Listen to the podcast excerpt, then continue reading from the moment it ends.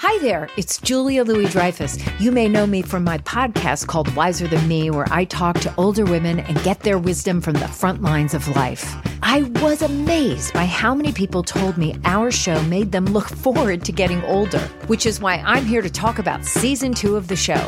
Sally Field, Billie Jean King, Beverly Johnson, Ina Garten, Bonnie Raitt, just to name a few. All hail old women. Wiser Than Me season two is out now from Lemonada Media.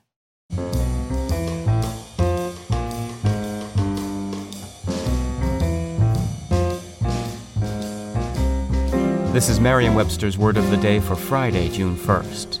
Brought to you by Merriam Webster, creators of Merriam Webster Unabridged.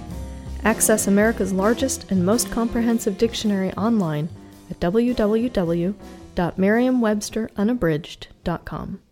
The word of the day for June 1st is demulcent, spelled D E M U L C E N T. Demulcent is an adjective that means soothing, as in this sentence. The lozenges had a demulcent effect, and my sore throat was soon feeling much better.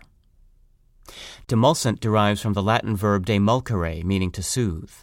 Demulcere, in turn, comes from a combination of the prefix de and mulcere, an older verb that also means to soothe. As an adjective, demulcent often applies to the soothing nature of some medicines, but you can also use it to describe such things as a soothing voice or a soothing demeanor.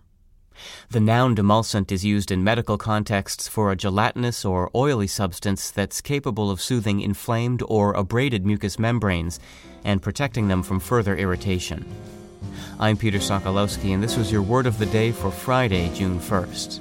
For more information, visit Merriam Webster online at www.merriam-webster.com.